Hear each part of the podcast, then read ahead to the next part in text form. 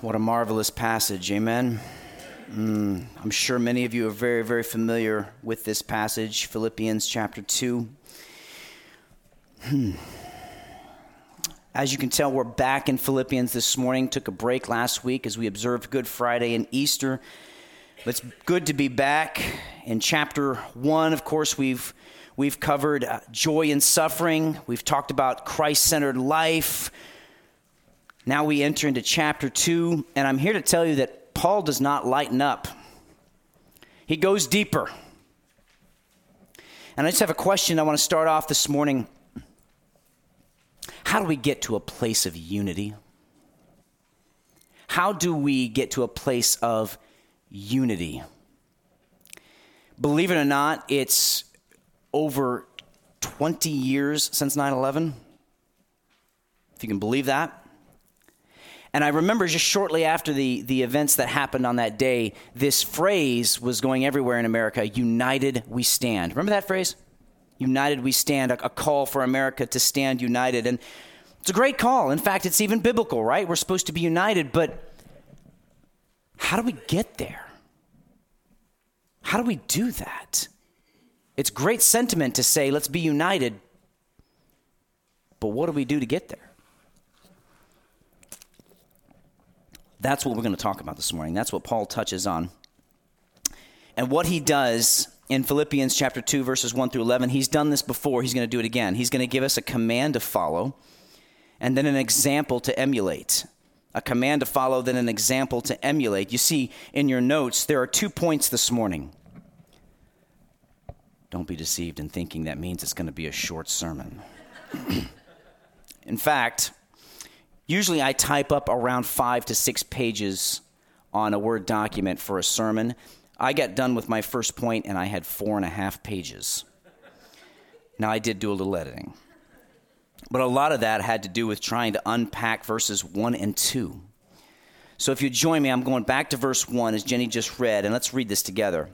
So if there's any encouragement in Christ, any comfort from love, any participation in the Spirit, any affection and sympathy, complete my joy by being of the same mind, having the same love, being in full accord, and of one mind.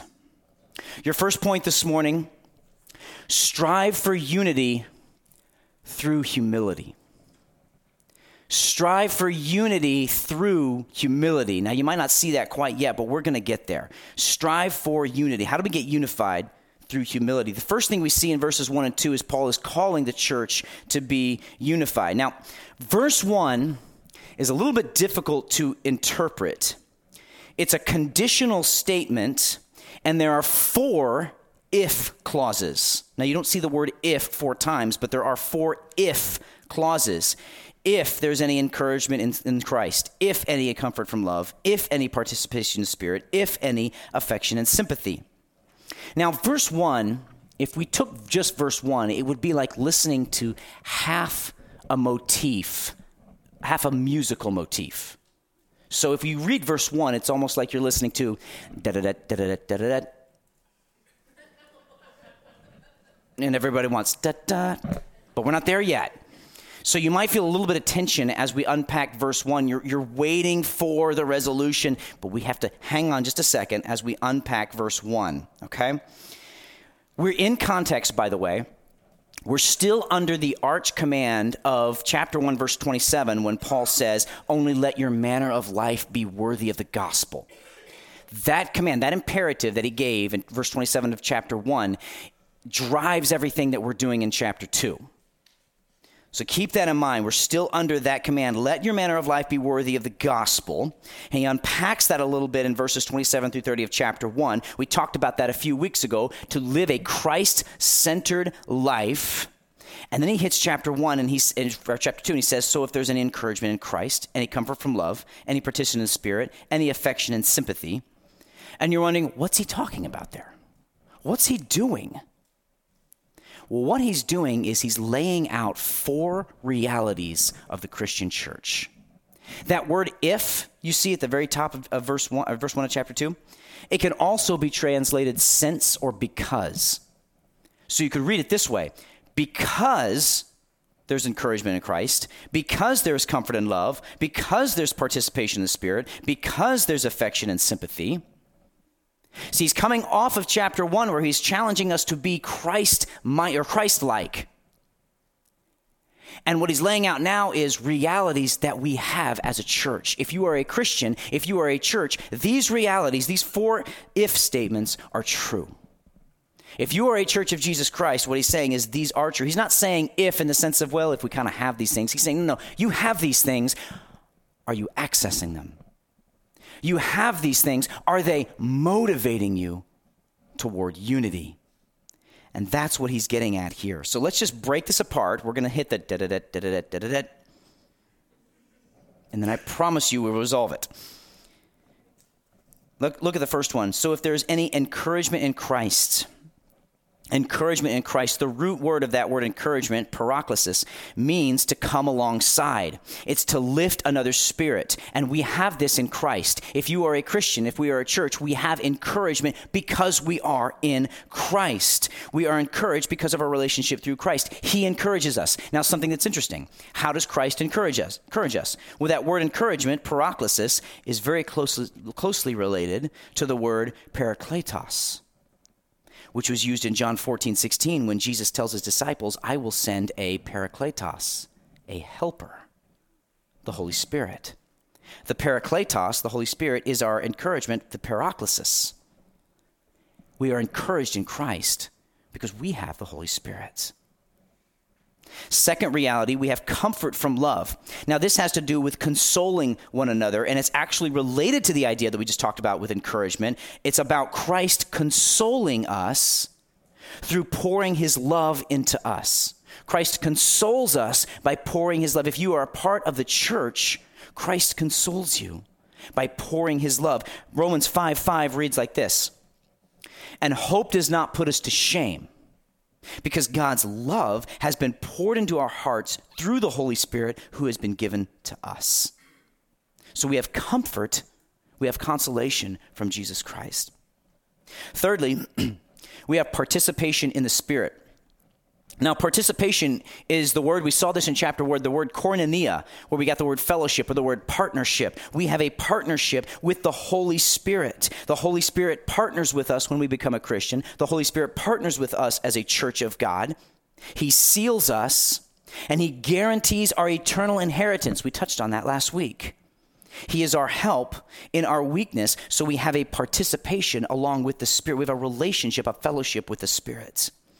And our last reality affection and sympathy. The word affection can mean a personal longing, and sympathy has to do with mercy. So you see, Christ has a longing for us and is merciful to us, and both of those qualities were displayed on the cross.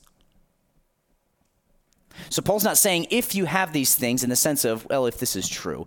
He's saying because you have these things, because you as a believer, because we as a church have these four realities, complete my joy. Because we have these realities, because I'm challenging you to live a life worthy, complete my joy. Complete my joy by being of the same mind, having the same love, being in full accord and of one mind. He's calling us to unity. He's calling the Philippian church to be unified. And by extension, of course, he's calling us as a church here and a church all over the world to be unified. He says, Complete my joy. Now, I told you that Philippians, the tone of the book is joy. Joy is all through the book of Philippians. Paul just oozes joy. And it's ironic because I've told you he's suffering. He's in prison. He's under house arrest. He's chained to guards. And yet he says, I am joyful because of my partnership with the Philippian church. He's like, I'm not at Rome the way I would like to be. I'm here as a prisoner instead of a free man, but I am joyful because the gospel's going out.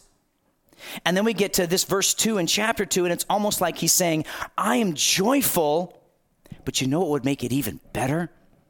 You complete my joy. You know what would make this even more joyful? You complete my joy. How? How do we do that? By being of the same mind, having the same love, being in full accord and of one mind. be of the same mind. And that word mind, it's the word phroneo in the Greek. I bring it up because we're going to see it again a couple times throughout the passage. It's phroneo. It means to think, to set one's mind, or to develop an attitude based on careful thought. Set your mind, set your phroneo, have the same phroneo. So, what he's calling us to is he's calling us to think, to set our minds on the same things. He's calling us to be like minded. Now, this doesn't mean that we have to all have the exact same thoughts at the exact same time all the time. That's not even possible. That would be robotic. That would be like an ant colony, you know, whose mantra is protect and feed the queen. We're not supposed to do that. We're not supposed to just be having the exact same thoughts all the time. We're not drones. But we are to be like minded in the sense that we are to have the same purpose. That purpose being the gospel. We are to be unified, we are to be like minded around the gospel. So he says, have the same mind. Then he says, having the same love. Now, this phrase, what's interesting is it actually connects back to the reality we saw from verse 1 any comfort from love. This actually, same love, actually connects to that. Because we have comfort through Jesus Christ, then you take that same love and you practice it among yourselves.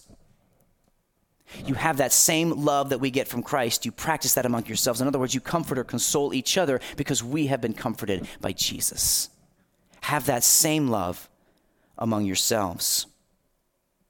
Thirdly, he says to be in full accord. Now, this is one word in the Greek, and it's only used here in the New Testament, and it literally means to be one souled, S O U L E D be one souled, be of one soul, be united, live harmoniously with each other, be united in soul.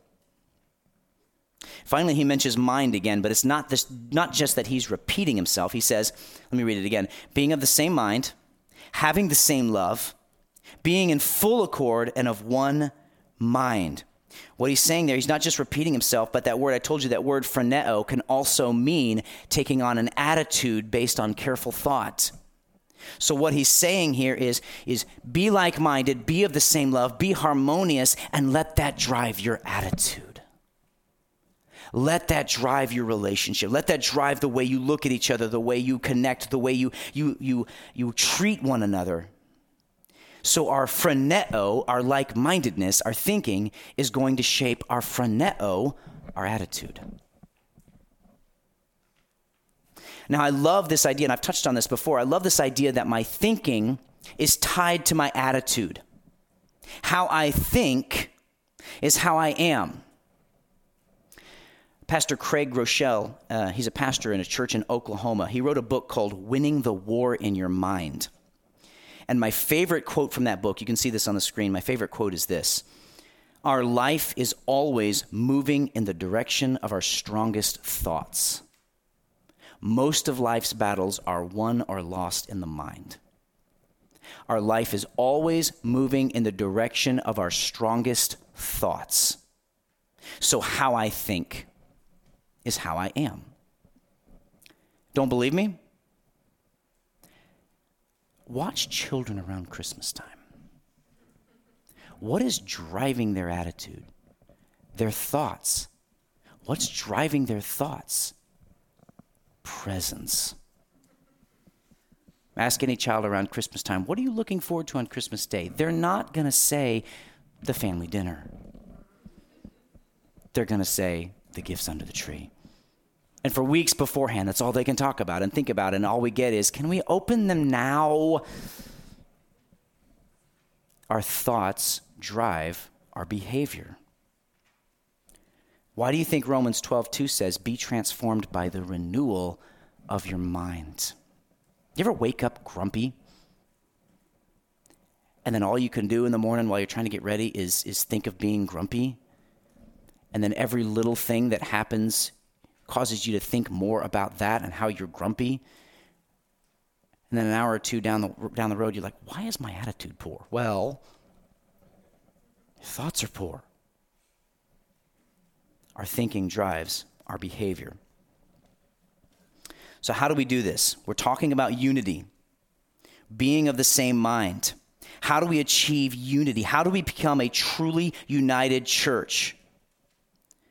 We get into the same mind frame, but how do we do that? How do we get into the same mind frame? Look at verse 3. Do nothing from selfish ambition or conceit, but in humility count others more significant than yourselves count others more significant than yourselves. Okay, so the secret to unity, the secret to unity in the church is humility. The secret to us being unified, which is what we're called to do by God's word, is to be humble. It's casting aside selfish ambition. That's the idea that I bring my own agenda to the church. I bring my own agenda to the plate. We can even extend that to I bring my own agenda to the marriage. I bring my own agenda to my kids. I bring my own agenda to the job or XYZ. And that only divides when we come together as God's people. We come together in humility. And how do we do that? By counting others more significant than ourselves. I heard a pastor say once that the definition of love is you before me. I think that's very appropriate here. How do we work toward unity? By putting others above ourselves. And how do we do that? You before me. You before me. Now, this might make a lot of sense to us today in Western America, but let me give you let me give you some cultural background because this would have been a bombshell in the first century. Honor. Honor was huge in the first century. Life was about getting honor and avoiding shame. Most of the, of the, the Eastern worlds were honor shame societies where your job was to get honor honor for yourself, honor for your family, honor for your tribe, honor for your city. That's what it was about. And however you got honor didn't matter, just get honor. But don't bring shame. It was very, very huge. This drove who people married, this drove the things that they did in their lives, this drove whatever they were driving at to bring honor. Any failure or even being of lowly birth was a shame and was avoided at all costs. One writer writes this Desire for honor and glory was ubiquitous. Cities struggled to be the first in their province, just as individuals struggled to be the first men of their city to wear the golden crown and purple robe of office. Getting honor for yourself and your family and for your city, that was the major focus of the first century and especially of Roman citizens. And it didn't matter how you got it selfish conceit, evil desires, me, me, me, mine, mine, mine. So the idea when Paul writes, do nothing from selfish ambition or conceit, that was completely foreign to the first century church. Completely foreign to the first century church. What Paul is saying here is absolutely radical. He's saying, be motivated to serve through humility, humility, and it doesn't matter if you get anything out of it or not. If I walked up to an American citizen today and I said, Do you think humility is a good quality for a person to have? They'd likely say yes. Probably have some people who'd say no, but they'd likely say yes. That idea was absolutely foreign. Humility was absolutely foreign back then. Now, this word brings me to the definition of humility. This word humility that Paul uses here in the text, it actually stems from another word that means lowly, and it was actually a derisive word, often used of slaves, negative connotation. But the word that Paul uses here is a little bit different. It means lowliness of mind. And it's only used here in the New Testament. It has a positive connotation. It's not quite the opposite of pride, okay? Humility is not quite the opposite of pride, thinking too highly of myself. Some people take that to the opposite. It's like, well, I think need to think too lowly of myself and I'm wretched and I'm awful. That's not humility. Humility is thinking of yourself rightly. Humility is putting in perspective who I am in relation to God, in relation to others. When I think of myself as better than you, that's pride when I think of myself as, as just the scum of the earth, well, that's the opposite of pride, but it's not, the, it's not what we're going for. It's not humility. Humility is thinking, I'm a creation of God. I am a son or daughter of the king. Yes, I am broken. And I am no different than my fellow brothers and sisters. That's humility. So he says, Count others more significant than yourselves. How do we do that? Kind of think of this passage as we're working down a ladder. Okay? He's calling us to unity, being of the same mind. Well, how do we do that? Well, we have to do that through humility. Well, how do we do that? Well, we count others more significant than ourselves. Well, then how do we do that? Let's get very practical then. Verse 4 Let each of you look not only to his own interests, but also to the interests of others. The bottom rung here is let each of you look not only to his own interests, but also to the interests of others. You ever heard the saying, look out for number one? You've heard that. What does that mean? You can say it, it's okay. Yeah, look out for yourself. Absolutely. Look out for number one. Look out for me. Put yourself first. You do you. Don't worry about the rest. Paul says, no, no, no. Instead, we should look out for the interest of others. He gets to the bottom of what he's saying here. He says, You have these realities. Remember verse 1 you have these realities in Christ. So you be unified in your mindset by living a life of humility, by putting others above yourself through acts of service. That's what he's getting at. By doing acts of service without expecting anything in return, that is humility. That is treating others better than ourselves, which is humility, which is having the same mind, which is exercising the qualities that God has given us. Each of us should serve out of humility. That's the gist of what's going on. And that's how we strive for unity. We strive for unity through humility. Now, I want to point something out. He doesn't say here, neglect yourself. You see that in the text? He says, he says, let each of you not look only to his own interest, but also the interest of others. He's not saying, you know, completely ignore yourself. Don't take care of yourself. That's not what he's saying. Of course, we should take care of ourselves. Eat right. Get some sleep. I didn't last night, but that's okay. Get some sleep. Some of you can identify with that. Some nights are good, some nights are bad. If you're sick, get some vitamin C. Care for yourself. Absolutely. But care for others too. Care for others too. So here is our application. In what ways are you loving each other out of humility? In what ways are you loving each other without expecting anything in return? We don't want to showcase an agenda. We don't want to build. You know how easy this is? You know how you, it's so easy. You ever help somebody and then it makes you feel really good about yourself and then all you can focus on is the good feeling. You know what I'm talking about? Oh, that is so easy to do. I'm so guilty of that. And it's not bad to feel good. It's not bad to feel good, but when that becomes the focus rather than helping and loving somebody, that's where we've crossed the line. But love somebody else as Christ loved you. Now, I would say that always starts with our families. And you've heard me say this from the pulpit before because I'm, I'm all about strong, God honoring families. And this starts in our families. It starts in how we love our spouses. It starts in how we love our kids. It starts in how we love our parents. It starts in how we love our siblings. It starts there. Absolutely. Loving each other humbly, not for selfish gain. But I'm going to challenge you this morning. Let's push beyond our families, okay? You might be looking around you and saying, you know, there's, there's a lot of people in this room. I can't love them all. I can't love them all in the sense of meeting all their needs. No, you can't. If you went out this week and tried to meet everybody's need in the church, you'd be dead by Friday. So let me say this. You'd probably be dead by Tuesday. So let me say this start in your small group. Who's one or two people in your small group that's in need? How can you reach out this week to touch a need from somebody in your small group this week? Now, you might say to me, I'm not in a small group. Well, you've come to the right place. We love small groups. Why do we love small groups? We love small groups because they're discipleship oriented. We want to make disciples. Harvest Decatur exists to make mature disciples who work with, walk, work for, walk with, and how much am I saying? Worship. Work with work for, walk with, worship Christ. There we go. I knew I'd get it. That's the reason we exist. That's the reason we exist at a church. And if you're not in a small group, we want you at small group.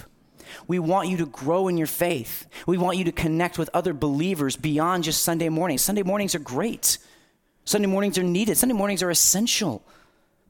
But if you want to see growth in your small group, if you want to really connect, get involved in a small group. Get involved in a group of people. And you can catch me, you can catch our elders. We'll point you in the right direction on how to do that. All right, let's get back to our point. Our point strive for unity through humility. Okay, all that was point number one. That was the command to follow. Now, here's the example to emulate. Point number two follow the ultimate example of humility. He's given us a picture of humility. He's even given us very practical things to do to, to, be, to be humble so that we are unified. But he doesn't stop there. Paul gives us the ultimate example of humility. Let's read this passage. I'm going to read the whole thing, 5 through 11. Have this mind among yourselves, which is yours in Christ Jesus who, though he was in the form of God, did not count equality with God a thing to be grasped, but emptied himself by taking the form of a servant, being born in the likeness of men. And being found in human form, he humbled himself by becoming obedient to the point of death, even death on a cross. Therefore, God has highly exalted him and bestowed on him the name that is above every name, so that at the name of Jesus every knee should bow in heaven, on earth, and under the earth, and every tongue confess that Jesus Christ is Lord to the glory of God the Father. Wow. You want to know something? I feel completely unworthy to even preach that text. It is just packed full of such deep theological truths about Jesus Christ and I want to tear into it a little bit, absolutely. But what I, what I, what I tear into today, take note, is just scratching the surface. And I don't want you to lose the point. The point is Paul is pointing us to the ultimate example of humility. That's what he's doing here. A lot of Christian, a lot of uh, theologians rather, believe that verses four, uh, six through ten or six through eleven was a hymn that the early church would sing. I really wish we had that tune. Brandon, we'll figure that out later but a beautiful depiction. This is, this is a depiction of Jesus' deity, his incarnation, his death, and his exaltation. It's almost like you're just wrapping the gospel in a few short verses. Deity becomes humanity, becomes a servant to the point of death, not just any death, but death on a cross. And this is the ultimate example of humility. So let's, let's look into this. Verse 5. Verse 5 have this mind. Guess what word that is? That's phroneo again. Have this phroneo among yourselves. Have this mindset among yourself. Think like this. Have your attitude like this. Verse 5 can be translated have your atti- have this attitude among yourselves. What attitude? The attitude that we've been talking about of humility and the attitude that I'm just about to give you an example. Have this attitude of Jesus Christ. Strive to have this mindset. Verse 6, or I'm sorry, verse 5. Have this mind among yourselves, which is yours in Christ Jesus, who, though he was in the form of God, did not count equality with God a thing to be grasped, but emptied himself by taking the form of a servant, being born in the likeness of men. Now, this speaks to Jesus' deity. Though he was in the form of God, the word was there could be translated existed. Though he existed in the form of God, though his form, his form, his appearance, though he existed in the form of God, Jesus existed in, in the form of God before his incarnation. He was equal with God. He was God. Though he was in the form of God, he did not count equality with God a thing to be grasped. Now, what does that mean? A number of years ago, I had some Jehovah Witnesses come to my door. And if you know anything about the JWs, they deny the deity of Jesus Christ. And they'll use this verse to try to say that. They'll say, look, he did not account equality with God a thing to be grasped, so he wasn't equal with God. That's what they'll say. Now, this verse is actually very unfortunate for their argument because it's actually saying the opposite. It's saying he is God, he is in the form of God, and though he was like that, what it means, he did not count equality a thing to be grasped. What that is actually saying there is that Christ, though he was God, did not take advantage of his godness. That's what it's saying. the word for grasp here, it literally is, is like taking the spoils of war. And it, re- it refers to somebody taking advantage of something or someone with, with possessions that they already have. It's, it's the idea of using their, their skills or, or their, their gifts to dominate. And it's saying Christ didn't do that. This would be akin to me playing a game of basketball against LeBron James, but he refuses to play up to his potential. That he plays on my level. Now, this is more on a cosmic scale, but you get what I'm saying. If LeBron James decided, for whatever reason, to play basketball with me and decided, you know what, I'm just going to leave my skills behind, I'm going to play on your level, that's kind of what we're talking about. Jesus' incarnation is that though he was in the form of God, he decided not to access his godness and he kept, came down and became a human. That's what we're talking about here. He could have, by the way, he could have dominated us. He could have exercised his godness. He could have forced us into submission. He could have totally annihilated us, but he didn't do that. He set that aside. He emptied himself, verse 7, by taking the form of a servant, being born in the likeness of men. He got down on our level. He didn't become ungod. He refused to access the godness and came down on our level. I, am I'm convinced that we can't fully understand what this is talking about. We got good pictures, we've got good analogies, we can kind of see, but I think when we get to heaven, these verses will be opened up to us even more. How did God do that? Absolutely no clue. But he chose not to access his godness. Instead, he became a servant. He didn't just become a human, he became a servant. That's the level of humility that Christ took. Christ became a human, but not just a human, he became a servant. But not just a servant, he became a sacrifice. That's the level of humility. Verse 8, and being found in human form, he humbled himself by becoming obedient to the point of death, even death on a cross. The level of Christ's humility went from becoming a human to becoming a servant to becoming a sacrifice. God humbled himself to the point of humiliating, excruciating death. And that is our example to follow. I was listening to a sermon by Timothy Keller yesterday. And what he said it just blew me away. And and it absolutely fits here. He said he was talking about he was talking about how, how Christ, he was talking about the, the passage of the, the smallest seed becomes the biggest tree. And he was talking about how Christ is that seed that becomes the tree then that joins heaven and earth. And what he says here is amazing. He says, you know, how small did God get? He said, think about it. You might think in your mind he became a human. Well, he was actually smaller than that. You might think, well, he was a baby but he was smaller than that. You might think, you know, he was a fetus once. Smaller than that. Our God at one time became a single cell. Do I understand that? No. That blows my mind. That's the level that our God got to. And that's the mindset that Paul is challenging us here. He says, You want to see real unity in the church? Sacrifice like Christ did. You want to see relationships in the church fused together like never before? Be like Christ and humble yourself to the point of death. Now you might think, wait a minute, I'm supposed to die? We're supposed to die for each other? Okay, now that would be the ultimate sacrifice. I doubt that anyone in this room will actually be called to die for someone else. It's possible, it happens. Probably happened a lot more in the first century. But what he's driving, driving at is have that attitude, have that love, have that commitment where we are committed to each other to the point where we would take a bullet for our beloved. Be willing to serve on that level, be committed to serve on that level.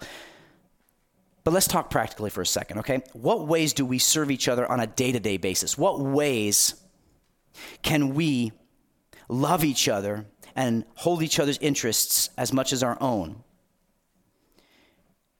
Really? It's in the realm of self denial. The ways that we serve each other on a day to day basis, not the extreme ways, although we might be called to do that, but the ways that we serve on a day to day basis is a lot of it's just self denial. It's just choices. It's Instead of lounging on my couch, I see that my neighbor's in need. I'm going to go help him.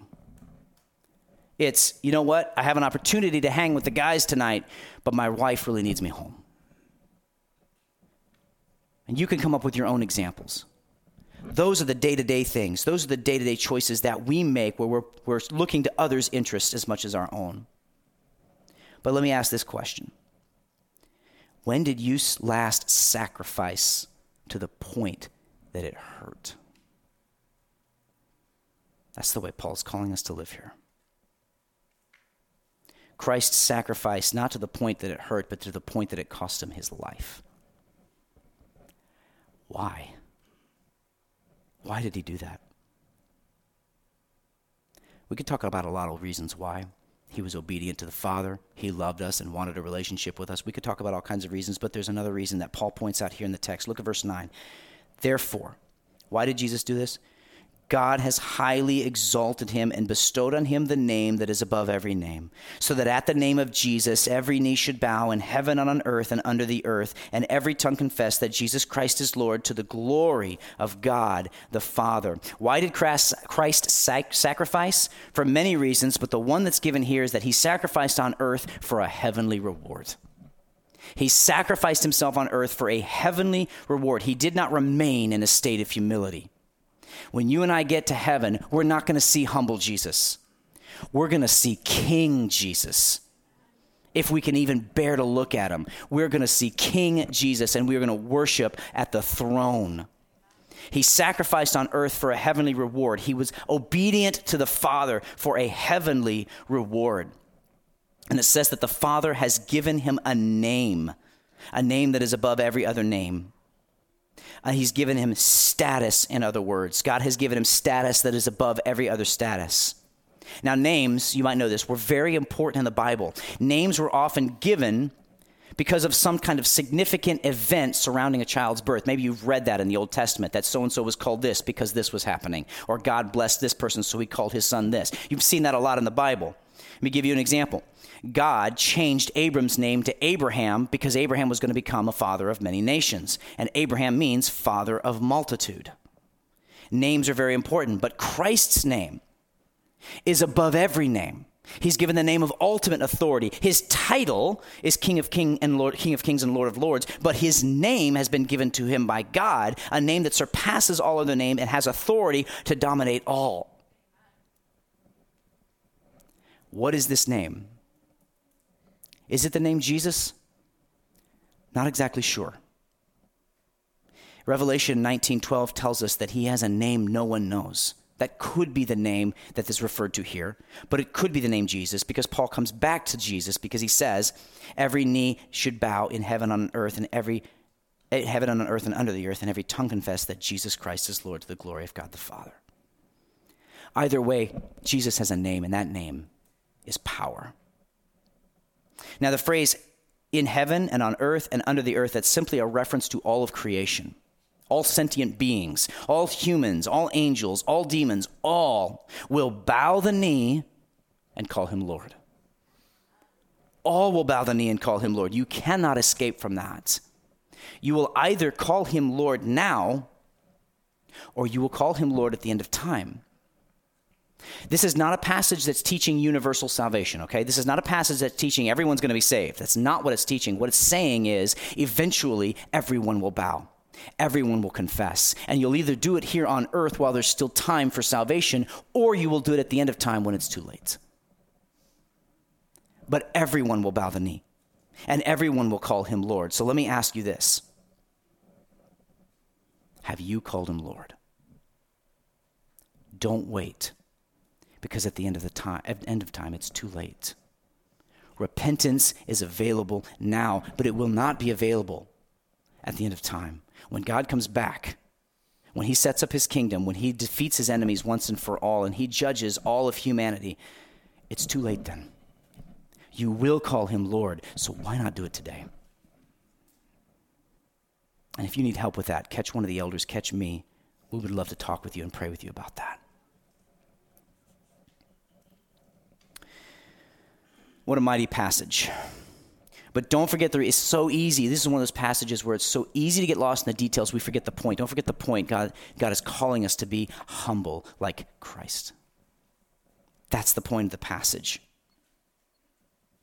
Now, our motivation to serve the Lord should be out of love.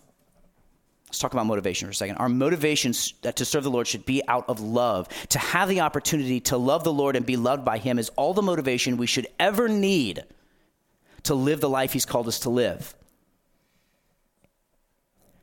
But He's so good that He promises that those who serve Him will receive heavenly rewards like He did. We talked a little bit about that last week. You have a new, incorruptible body waiting for you if you are in Christ. And the rewards don't stop there. Eternal life, bliss, sinless, joy, relational harmony like we have never known, all of that is waiting for us. Serving Christ here on earth, though it's hard, though it demands sacrifice, though it's painful, heavenly reward is coming. Just like your Savior was rewarded, you will be rewarded. Not to his level. We don't deserve that. Any level of reward we don't deserve. And yet he promises it to us. So much undeserved reward. And yet that should give hope. That should encourage you to strive for unity through humility. We as elders, we've been praying diligently for unity in our church. Can I just say, it's been a crazy season. Been a crazy season. And the last thing that we as elders want is that Pastor Tony's leaving create division in our church. We've been praying hard for unity. And this is exactly what the passage is calling us to do. But how do I get to this level of humility? How do I get to this level of unity? How do I, how do I develop humility to the level of Christ for unity in the church. I can't do that. You know what? You're right. You can't do that. And I can't do that either. It takes a God to stoop to this level of humility. So, what do I say? I say that's why the gospel is essential. I say the gospel is essential for spiritual growth to get to this level of unity. So, embrace the gospel, church. We just read about it in verses 5 through 11. Embrace the gospel. Christ left his throne, humbled himself to the level of a human, a servant, a sacrifice. And the more you take that in, the more you fill your heart and mind with the truths of the gospel, the more you'll be like him. And that's how we become a truly unified church. Let's pray. Oh, Jesus, you're so good.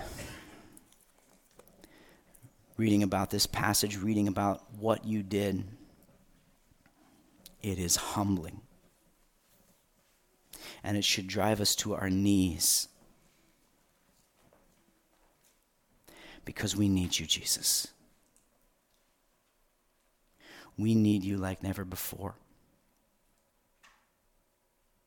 Touch our hearts touch our minds, drive that gospel message deeper and deeper in our souls